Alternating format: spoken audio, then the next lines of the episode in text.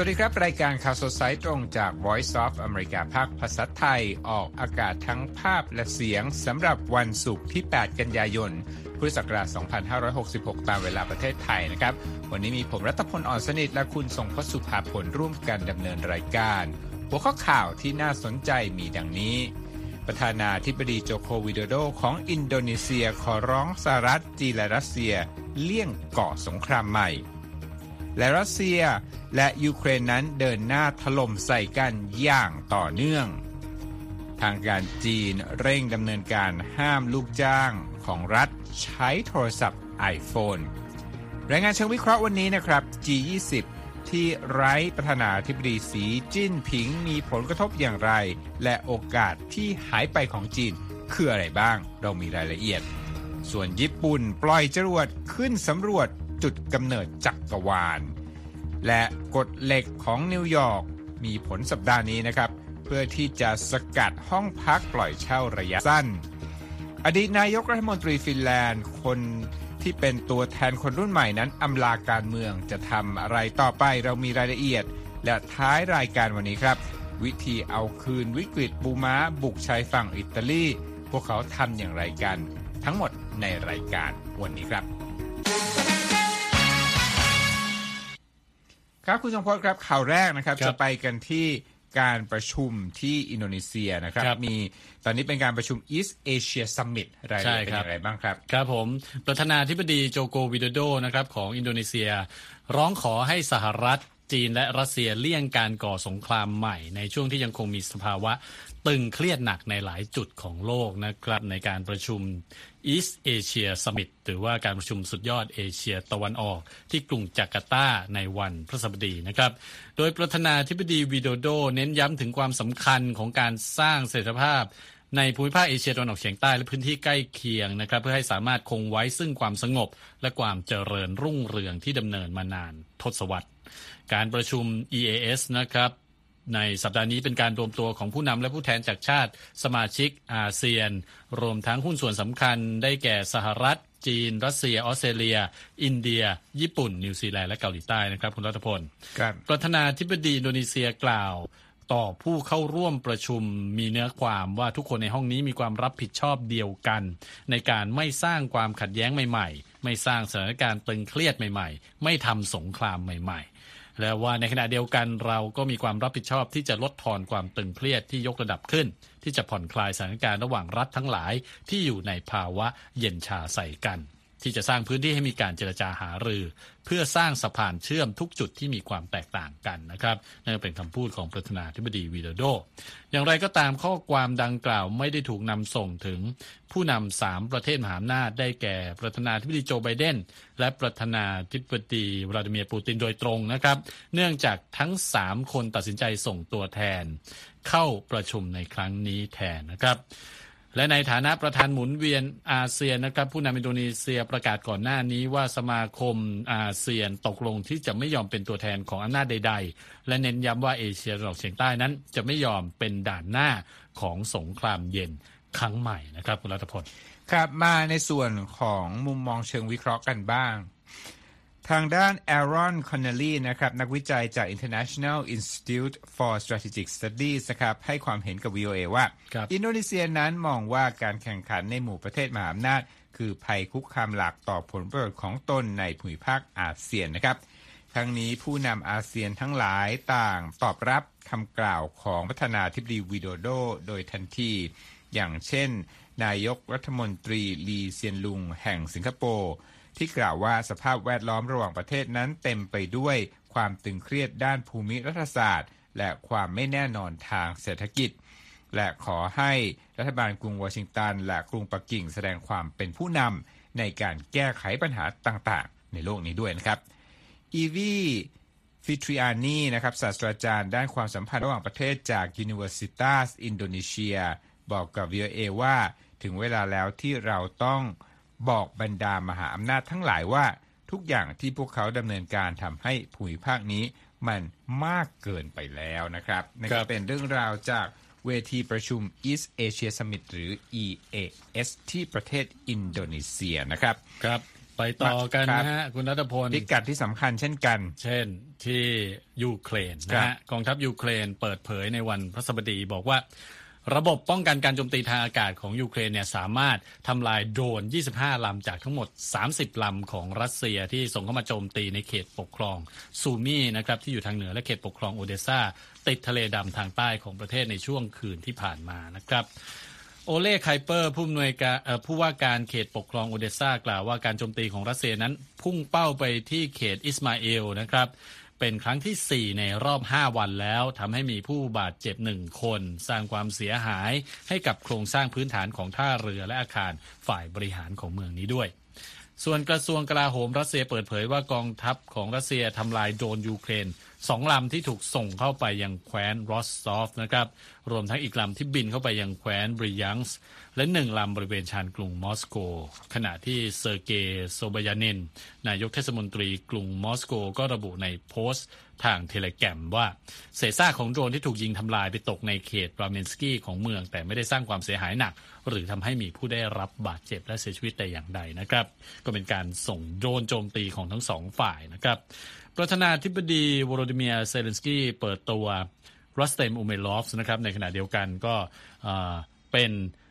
รัฐมนตรีว่าการกระทรวงกลาโหมคนใหม่ของยูเครนด้วยนะครับ พร้อมกล่าวว่าตนต้องการให้อุเมลอฟเสริมสร้างความแข็งแกร่งให้กับส่วนการประสานงานและด้านยุทธศาสตร์ของกระทรวง เพื่อสนับสนุนงานด้านกลาโหมทั้งหมดของยูเครนนั่นเอง โดยประธานาธิบดีเซเลนสกี้นะครับเลือกอูเมรอฟ แทนอดีตรัฐมนตรีโอเล็กซี่เรซนิคอฟหลังเกิดข้อกล่าวหาเกี่ยวกับการคอร์รัปชันภายในกระทรวงกลาโหมนั่นเองครับคุณรัตพลครับก็เรียกได้ว่าสงครามดำเนินไปนะครับครับแล้วก็ทางผู้นำของยูเครนนั้นก็พยายามที่จะดูแลแก้ไขปัญหาเรื่องใช่คอร์รัปชันไปในตัวด้วย กับยุทธศาสตร์ทางกลาโหมไปพร้อม ๆ กันนะครับเอาละไปที่เรื่องจีนบ้างวันนี้มีหลายเรื่องเกี่ยวกับจีนคุณสมพศครับ มาที่เรื่องนี้ก่อนนะครับ ทางการจีนนั้นก็กำลังเร่งขยายแผนงานนะครับ ในการห้ามไม่ให้ลูกจ้างภาครัฐ ใช้โทรศัพท์ iPhone ของบริษัท Apple อย่างต่อเนื่องคุณสมพศโอ้ครับโดยหลายสื่อนะ เช่น Reuters แล้วก็ Bloomberg เนี่ยอ้างแหล่งข่าวที่ไม่ประสงค์จะออกนาม แต่ว่าทราบเรื่องดังกล่าวนะครับ นอกเหนือจากประเด็นความสัมพันธ์อันตึงเครียดระหว่างสหรัฐและจีนแล้ว แผนการขยายคำสั่งห้ามการใช้โทรศัพท์ iPhone ในกลุ่มลูกจ้างรัฐบาลกลางของจีนนั้น เริ่มต้นขึ้นเมื่อ 2 ปีก่อน สิ่งนี้เนี่ยเป็นความท้าทายที่หนักขึ้นสำหรับภาคธุรกิจสหรัฐที่พึ่งพาจีนอย่างหนัก ในเรื่องการขายของให้กับจีนครับนะครับแหล่งข่าวของ Reuters ที่ไม่เปิดเผยบอกนะครับว่าเจ้าหน้าที่อย่างน้อย 3 คนนะครับของกระทรวงแล้วก็หน่วยงานของรัฐเนี่ยได้รับคำบอกกล่าวไม่ให้ใช้ iPhone ที่ทำงาน ขณะที่แหล่งข่าวรายหนึ่งเสริมว่า ทางการนั้นยังไม่ได้กำหนดเส้นตายของวันที่ให้หยุดใช้ iPhone ณขณะนี้นะครับ Reuters ติดต่อไปยัง Apple และสำนักงานสารสนเทศแห่งสภาของรัฐของประเทศจีนนะครับครับซึ่งรับผิดชอบงานด้านการตอบคำถามของรัฐบาลกลาง เพื่อที่จะขอความเห็นแต่ว่าไม่ได้รับการตอบกลับเมื่อออกข่าวนี้นะครับ รายงานนะฮะระบุด้วยครับว่า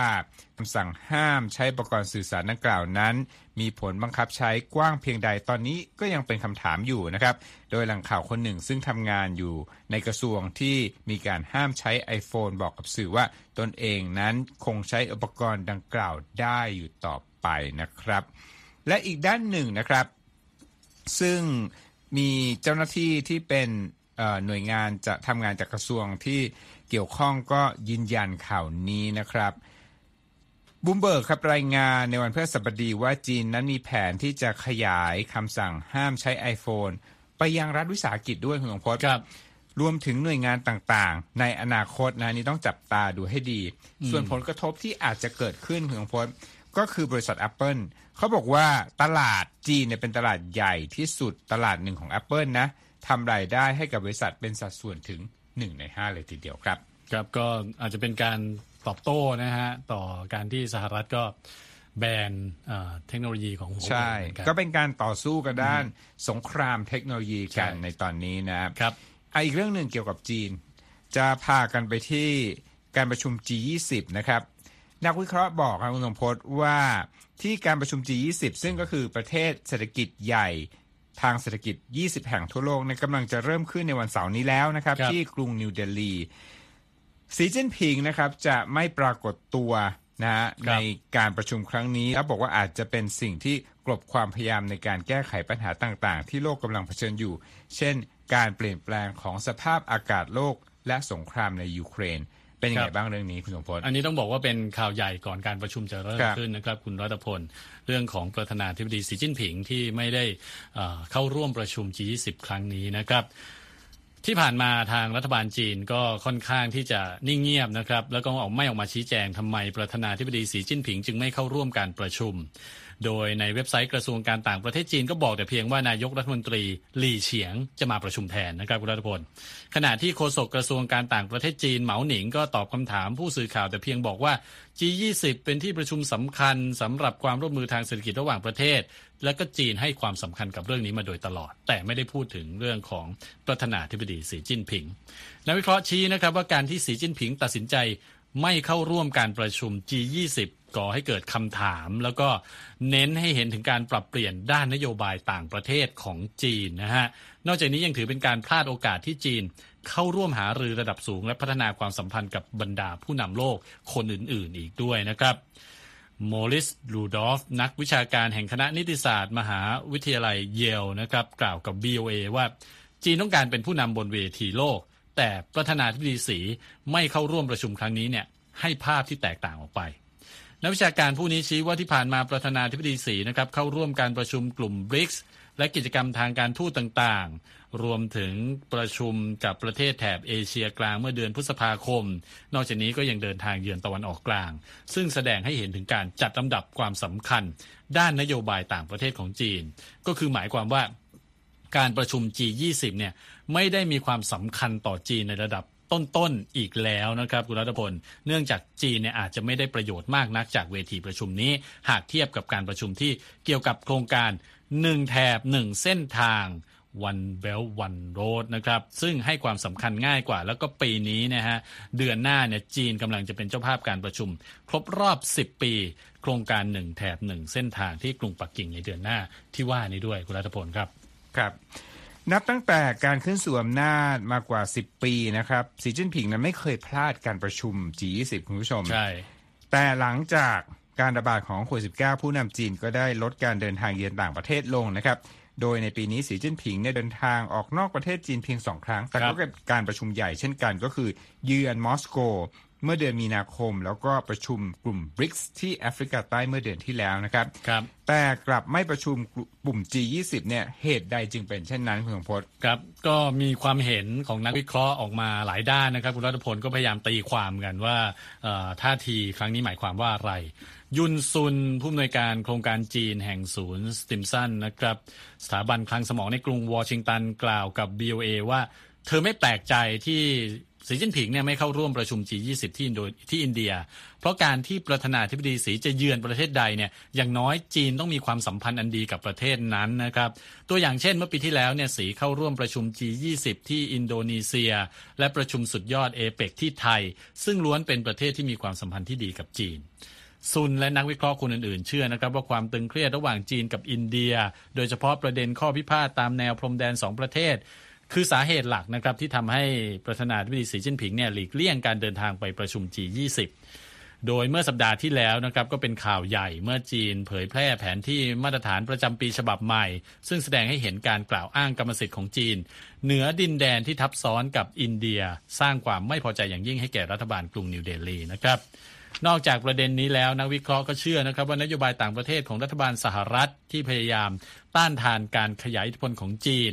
สนับสนุนด้านการทหารต่อไต้หวัน ก็อาจเป็นปัจจัยที่ทำให้ประธานาธิบดีสีไม่ร่วมการประชุม G20 ครั้งนี้เช่นกันนะครับ คราวนี้ผู้เชี่ยวชาญบางคนก็บอกนะครับว่าไม่ร่วมประชุมครั้งนี้แน่นอนจีนพลาดโอกาสสำคัญหลายอย่างนะครับครับหลายคนบอกว่าจีนเอ่อพยายามทำเพื่อที่จะกดดันให้ประเทศอื่นเนี่ยเปลี่ยนท่าทีที่มีต่อจีนในขณะนี้ด้วย โดยที่ผ่านมานะครับบรรดาผู้นำโลกมีความเห็นต่อการขาดหายไปของสีจิ้นผิงแตกต่างกันนะครับประธานาธิบดีโจไบเดนบอกว่าเอ่อค่อนข้างผิดหวัง ขณะที่กระทรวงการต่างประเทศอินเดียบอกว่า ไม่มีผู้นำจีนเข้าร่วมก็ไม่ได้ส่งผลต่อการเจรจา G20 แต่อย่างใดนะครับคุณรัฐพลทางอินเดียบอกไม่มีผลไม่มีผลนะใช่ สิ่งที่หลายฝ่ายจับตามองนะครับ ก็คือการประชุมความร่วมมือทางเศรษฐกิจของเอเชียแปซิฟิกหรือว่าเอเปกที่อเมริกาเนี่ยจะเป็นเจ้าภาพปลายปีนี้นะฮะ จะมีประธานาธิบดีสีจิ้นผิงเข้าร่วมหรือไม่คุณนพจน์ใช่ฟันธงประเด็นนี้น่าสนใจน่าสนใจ ผมไม่กล้าฟันธงคุณรัฐพลแต่ว่าเอาความเห็นนักวิเคราะห์ดีกว่านะครัครับบยุนซุนแห่งศูนย์สติมสันเนี่ยเขาบอกว่า การตัดสินใจสีจิ้นผิงจะไปร่วมประชุมเอเปกที่ซานฟรานซิสโกในปลายปีหรือไม่นั้น ขึ้นอยู่กับว่าสหรัฐจะอนุญาตให้ผู้บริหารฮ่องกงจอร์นลีซึ่งมีความใกล้ชิดกับกรุงปักกิ่งเนี่ยนะฮะเดินทาง เข้าร่วมประชุมครั้งนี้ด้วยหรือไม่ เพราะหากสหรัฐปฏิเสธการออกวีซ่าให้กับจอร์ลี ดังเช่น ท่าทีที่ออกไปก่อนหน้านี้นะฮะ จีนก็อาจจะมองว่าเป็นการเสียหน้า แล้วประธานาธิบดีสีก็อาจจะไม่เข้ามาร่วมการประชุมเอเปกในครั้งนี้ได้เช่นกัน แต่ว่าสิ่งที่น่าสังเกตนะครับ อันนี้ส่งท้ายนิดหนึ่งเขาบอกว่าประธานาธิบดีสีเนี่ยจะร่วมประชุมเอเปกหรือไม่อะอาจจะมีสัญญาณออกมาจากรัฐมนตรีต่างประเทศหวังอี้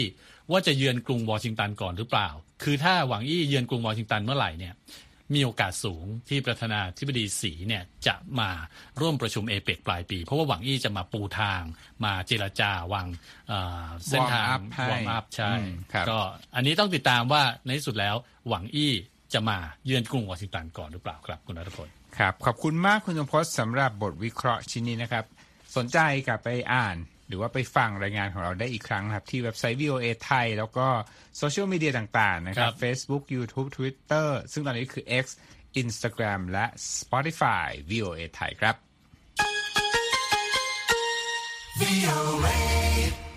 อีกสักเรื่องหนึ่งคุณสมพศเกี่ยวกับจีนนะฮะเกิดพายุไต้ฝุ่นนะฮะฝนส่งท้ายปลายไต้ฝุ่นไห่ขุยนะครับ กระหน่ำภาคใต้ของจีนเป็นวันที่3นะครับ ส่งผลให้สนามบินหลายแห่งในมณฑลกวางตุ้งนั้นต้องยกเลิกเที่ยวบินนับร้อยในวันพฤหัสนะครับ แม้มวลพายุจากฤทธิ์ของไห่ขุยนั้น จะเคลื่อนตัวไปทางทิศตะวันตกเข้าสู่กวางตุ้ง พยากรณ์อากาศคาดว่ายังมีฝนตกเป็นปริมาณมากในพื้นที่มณฑลฝูเจี้ยน ที่อยู่ทางตะวันออกเฉียงใต้ โดยสื่อของทางการจีนระบุว่าเกิดความสูญเสียทางเศรษฐกิจแล้ว ราว 5,054 ล้านหยวน คิดเป็นดอลลาร์ก็คือเกือบ 700 ล้านดอลลาร์ แต่ว่าพายุไต้ฝุ่นลูกนี้ขึ้นฝั่งเมื่อวันอังคารที่ผ่านมานะครับ ข้อมูลจากระบบ Flight Master ระบุว่าสนามบิน ไปหยุนที่ตั้งอยู่ที่นครกวางโจวเมืองหลวงของมณฑลกวางตุ้ง ซึ่งเป็นสนามบินที่มีคนพลุกพล่านมากที่สุด ได้ยกเลิกเที่ยวบิน 316 เที่ยวบิน และสั่งเลื่อนอีก 271 เที่ยว ในขณะที่สนามบินเป่าอันในนครเซินเจิ้นได้ยกเลิก 7 176 เที่ยวบิน และเลื่อนเที่ยวบินจำนวนครึ่งหนึ่งของทั้งหมด ส่วนสนามบินจินวานในนครจูไห่ยกเลิกเที่ยวบิน 91 เที่ยว และสั่งเลื่อนตารางบิน 74 เที่ยวนะครับ ฝนที่ตกลงมามีผลให้แม่น้ำในแม่น้ำนั้นไหลเชี่ยวนะครับครับที่เมืองถังชีทางมณฑลกวางตุ้ง และยังทำให้เกิดสภาพน้ำขังที่ผิวดินนะครับตามหมู่บ้านต่างๆ โดยหน่วยงาน รัฐรายงานว่ามีการอพยพประชาชนราว 350 คน ซึ่งรวมถึงเด็กสตรีและคนชราออกนอกพื้นที่สุ่มเสี่ยง ในบริเวณที่มีน้ำขังใต้ผิวดินด้วยนะครับเอาละครับ ไปกันต่อนะฮะจากเรื่องลมฟ้าอากาศและน้ำใต้ผิวดินไปจักรวาลกันเลยนะครับครับญี่ปุ่นนะครับ มีความคืบหน้าใช่ไหมเรื่องนี้ ใช่ต้องบอกว่าตอนนี้หลายประเทศก็พยายามแข่งกันที่จะสำรวจอวกาศนะครับคุณรัตพล ล่าสุดก็เป็นญี่ปุ่นนะครับ ประสบความสำเร็จในการปล่อยจรวดที่นำกล้องเอ็กซเรย์ระยะไกลขึ้นไปบนอวกาศ เพื่อทำการสำรวจต้นกำเนิดของจักรวาลนะครับ แล้วก็จะนำส่ง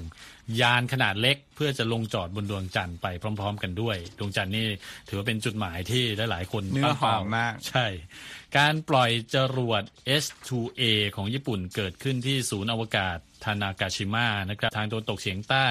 ของประเทศ แล้วก็มีการถ่ายทอดสด โดยองค์การสำรวจอวกาศญี่ปุ่นด้วย หลังจากถูกปล่อยจากฐานไปได้ 13 นาที จรวดลำนี้ก็เข้าสู่วงโคจรโลกนะครับแล้วก็ปล่อยดาวเทียมที่มีชื่อว่า X-ray Imaging and Spectroscopy Mission นะครับหรือว่า X-RISM ออกไปทำหน้าที่ตรวจวัดความเร็วและองค์ประกอบทั้งหลายของกาแล็กซีต่างๆนะครับ เป้าหมายก็คือจะไปช่วยไขปริศนานะครับ ว่าจักรวาลของเรากำเนิดขึ้นมาได้อย่างไรนะครับ นอกจากจะศึกษาต้นกำเนิดจักรวาลแล้วจะรวด H2A ยังบรรทุกยาน ลงจอดบนดวงจันทร์ที่มีน้ำหนักเบานะครับ และมีชื่อว่า Smart Lander for Investigating Moon หรือว่า SLIM นะครับ โดย ทางองค์การอวกาศญี่ปุ่นเปิดเผยว่าจะทำการโคจรรอบดวงจันทร์ระยะหนึ่งก่อนจะลงจอดบนดวงจันทร์ให้ได้ภายในต้นปีหน้านะครับ ก็อย่างที่บอกไปการแข่งขัน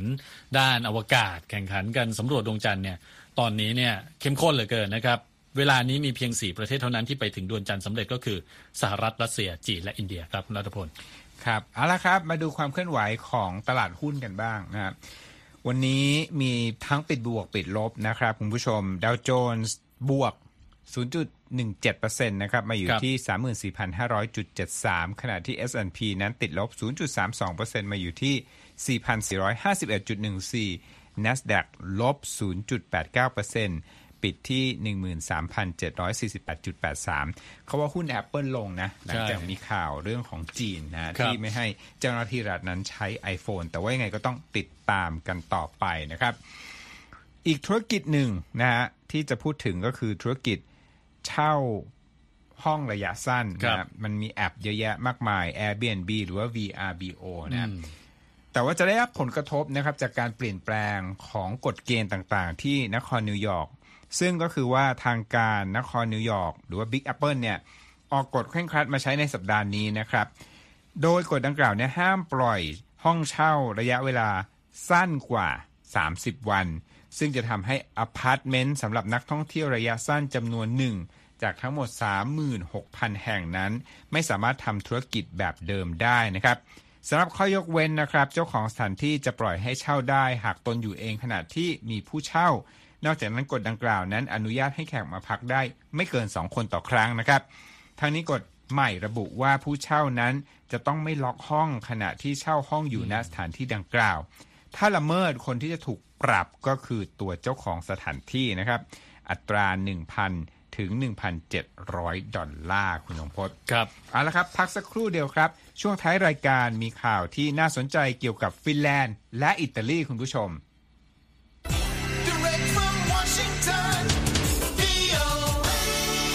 ครับ ไปกันที่ฟินแลนด์ต่อครับครับ ใครที่ติดตามข่าวโลกก็คงจะเคยเห็นนะครับ นายกรัฐมนตรีฟินแลนด์ซาน่ามาริน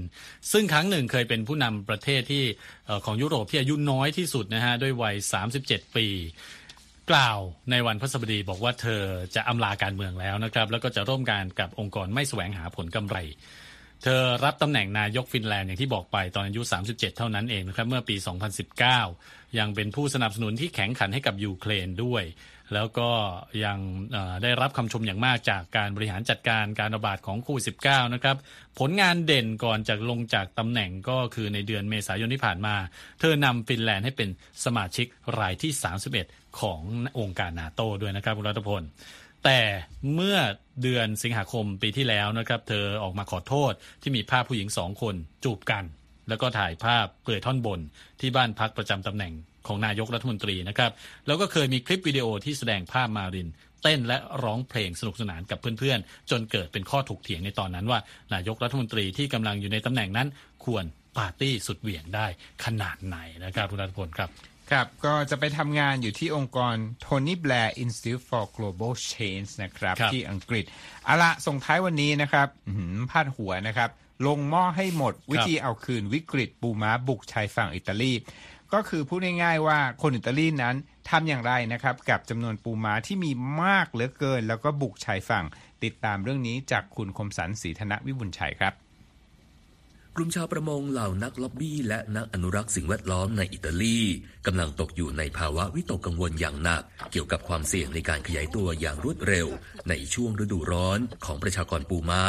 ซึ่งเป็นสิ่งมีชีวิตต่างถิ่นที่เขมือบกินสัตว์ อย่างเช่นปลาไหล หอยตลับ และหอยแมลงภู่ในท้องถิ่นอย่างหนัก อีกทั้งยังสร้างความเสียหายรุนแรงต่ออวนของชาวประมงอีกด้วย เนื่องจากจำนวนประชากรปูต่างถิ่นที่สูงมาก จนไม่น่าจะกำจัดเป็นการถาวรได้ ผู้เกี่ยวข้องได้พยายามทำให้ปูม้านะครับกลายเป็นวัตถุดิบในจานอาหาร ให้ถูกปากผู้บริโภคชาวอิตาเลียนแล้ว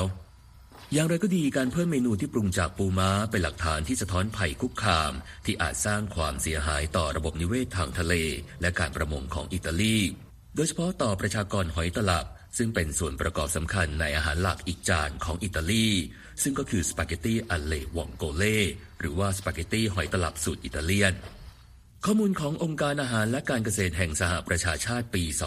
2021 ระบุว่าอิตาลีเป็นผู้ผลิตหอยตลับรายใหญ่ที่สุดในยุโรป และใหญ่เป็นอันดับ3ของโลกรองจากจีนและเกาหลีใต้ แต่ปูม้านะครับขึ้นชื่อในเรื่องของการเป็นนักว่ายน้ำที่แข็งแกร่งและรวดเร็ว เป็นนักกินที่ไม่รู้จักอิ่ม โหดเหี้ยม และปราศจากศัตรูตามธรรมชาติ เว้นแต่ชาวประมงเท่านั้น ผู้ผลิตหอยตลับและหอยแมลงภู่ของอิตาลีต้องตกอยู่ในภาวะวิกฤต โดยเฉพาะเมื่อกลุ่มอุตสาหกรรมประมงประเมินแล้วว่า ผลผลิตหอยตลับในปีนี้จะได้รับความเสียหายกว่า 50% รัฐบาลอิตาลีได้จัดสรรงบประมาณ 2.9 ล้านยูโร หรือว่าราว 3.1 ล้านดอลลาร์ เพื่อต่อสู้กับการบุกรุกที่ทำลายล้างและกระทบต่อการทำประมงหอย แต่ปัญหาดังกล่าวได้ขยายวงไปยังฟาร์มปลาประเภทอื่น ๆ ในหลายภูมิภาคของอิตาลีอยู่ดี หนึ่งในภัยคุกคามดังกล่าวเกิดขึ้นบริเวณทะเลสาบของเขตอนุรักษ์ธรรมชาติออเบเทลโล ปูม้ากินทั้งปลาใส่แดงและปลาไหล ซึ่งเป็นปลายอดนิยมสำหรับชาวประมงในฤดูหนาว และเป็นสัตว์เศรษฐกิจของอิตาลีมานานหลายศตวรรษ È aggressivo, è, è veloce, è un animale มาโกจูดิชีชาวประมงที่ตกปลาในทะเลสาบออเบลเทลโลมานานกว่า 40 ปี กล่าวว่าปูม้าเป็นสัตว์ที่ก้าวร้าว รวดเร็ว และมีความฉลาดอย่างเหลือเชื่อ ทั้งยังมีจำนวนมหาศาล โดยเขาบอกว่าเคยถูกปูม้าหนีบเล็บบนนิ้วโป้งข้างหนึ่งจนเกือบหัก เชื่อกันว่าเหล่าปูม้าแพร่กระจายไปทั่วโลกโดยหลุดไปกับเรือเดินสมุทร จนมาถึงทะเลเมดิเตอร์เรเนียน และเป็นปัญหาไม่ใช่เฉพาะสำหรับอิตาลี แต่ทั้งกับอัลเบเนีย สเปน และฝรั่งเศสด้วย สถานการณ์ครับนั่นก็เป็นเรื่องราวนะของปูมานะครับครับแรงเยอะแล้วก็กินได้สัตว์หลายชนิดในทะเลนะใช่โอ้น่าสนใจมากครับเอาละครับ รายงานฉบับเต็มนะครับ สามารถเข้าไปอ่าน แล้วก็รับชมได้ที่เว็บไซต์ voa thai com นะครับ วันนี้ผมและคุณทรงพจน์ต้องลาไปก่อน สวัสดีครับ สวัสดีครับ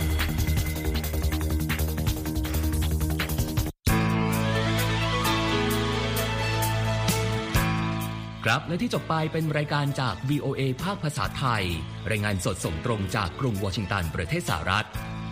คุณผู้ฟังสามารถติดตามข่าวสารจากทั่วโลกได้ในทุกที่ทุกเวลา ที่เว็บไซต์ voa thai com รวมถึงทุกช่องทางในโซเชียลมีเดีย Facebook YouTube Twitter และ Instagram เริ่มต้นวันด้วยการอัปเดตข่าวสารจากทั่วโลก ผ่านรายการข่าวสดสายตรงจาก VOA ภาคภาษาไทย และสุดสัปดาห์กับ VOA ทั้งยังเรียนรู้เรื่องราวทางวัฒนธรรม และไลฟ์สไตล์ ผ่านรายการภาษาอังกฤษแบบอเมริกันของเรา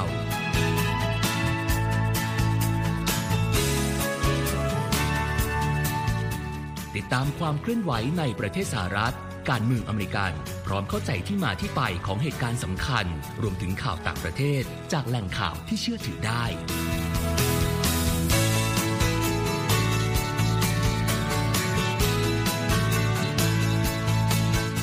นอกจากนี้ VOA ยังมีบทสัมภาษณ์และคอนเทนต์แบบ Exclusive จากบุคคลที่น่าสนใจหลากหลายวงการ และยังมีเรื่องราวของคนไทยในประเทศสหรัฐอีกด้วย